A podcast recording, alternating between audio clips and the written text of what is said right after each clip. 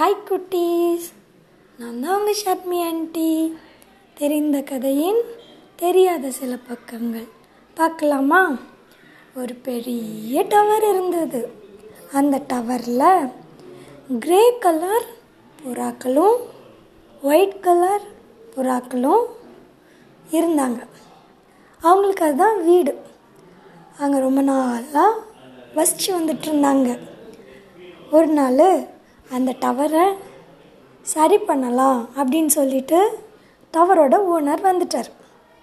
அப்போது அவர் இந்த புறாக்கள் எல்லாத்தையும் பற்றி விட்டுட்டார்.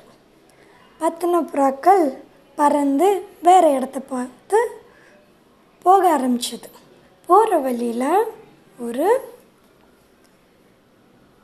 இடம். அங்கே நிறைய நெல் தானியங்கள் காய வச்சிட்டு இருந்தாங்க. யாருமே இல்லை. என்ன பண்ணுச்சு?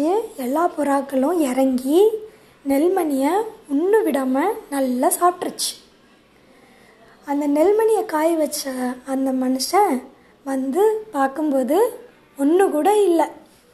புறாக்களோட எச்சம் மட்டும்தான் அங்கே கிடந்திருக்கு. அவர் கண்டுபிடிச்சிட்டார். இதுக்கு யார் காரணம்னு. அவர் கஷ்டப்பட்டு காய வச்சதை ஒரு செகண்டில் இவங்க எல்லாரும் சாப்பிட்டுட்டு போனால் அவருக்கு எப்படி இருக்கும்? திருப்பியும் இவங்க வராமலாம் போவாங்க.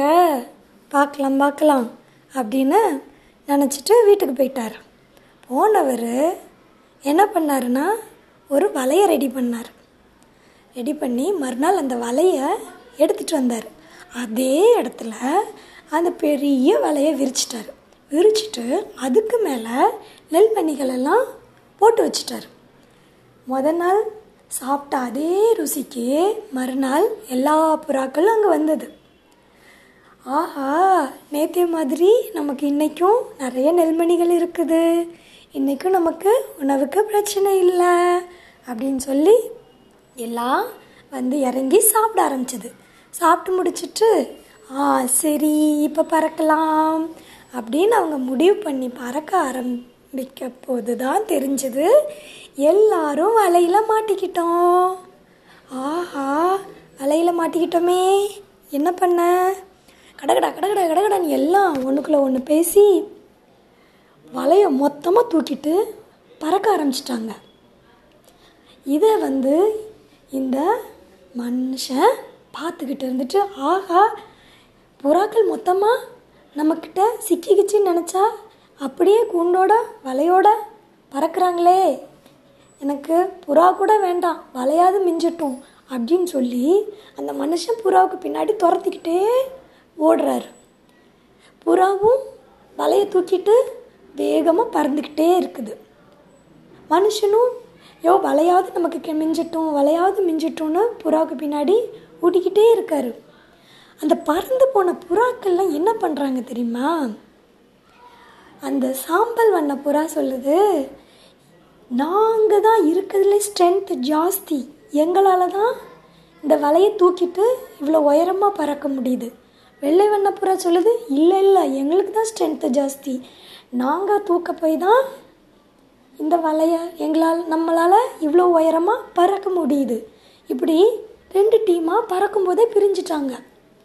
பிரிஞ்சிட்டு எங்களால் தான் இது சாத்தியம். எங்களால் தான் இது சாத்தியம்னு மாறி மாறி ரெண்டும் சத்தம் போட ஆரம்பிச்சிது.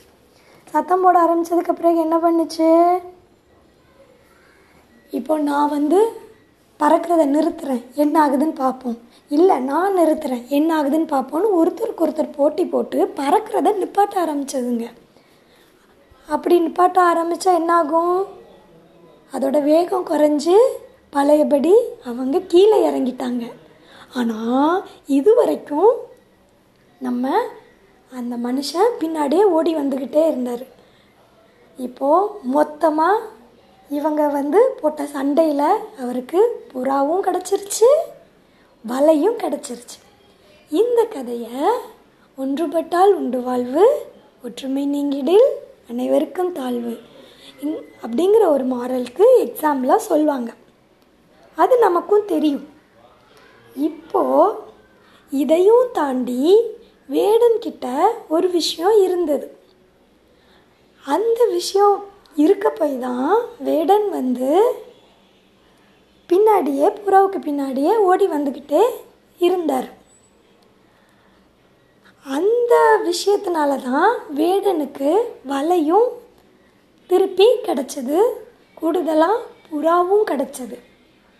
வேடன் கிட்ட இருந்த அந்த விஷயம் உங்களுக்கு தெரியுமா? அது என்னவா இருக்கும்?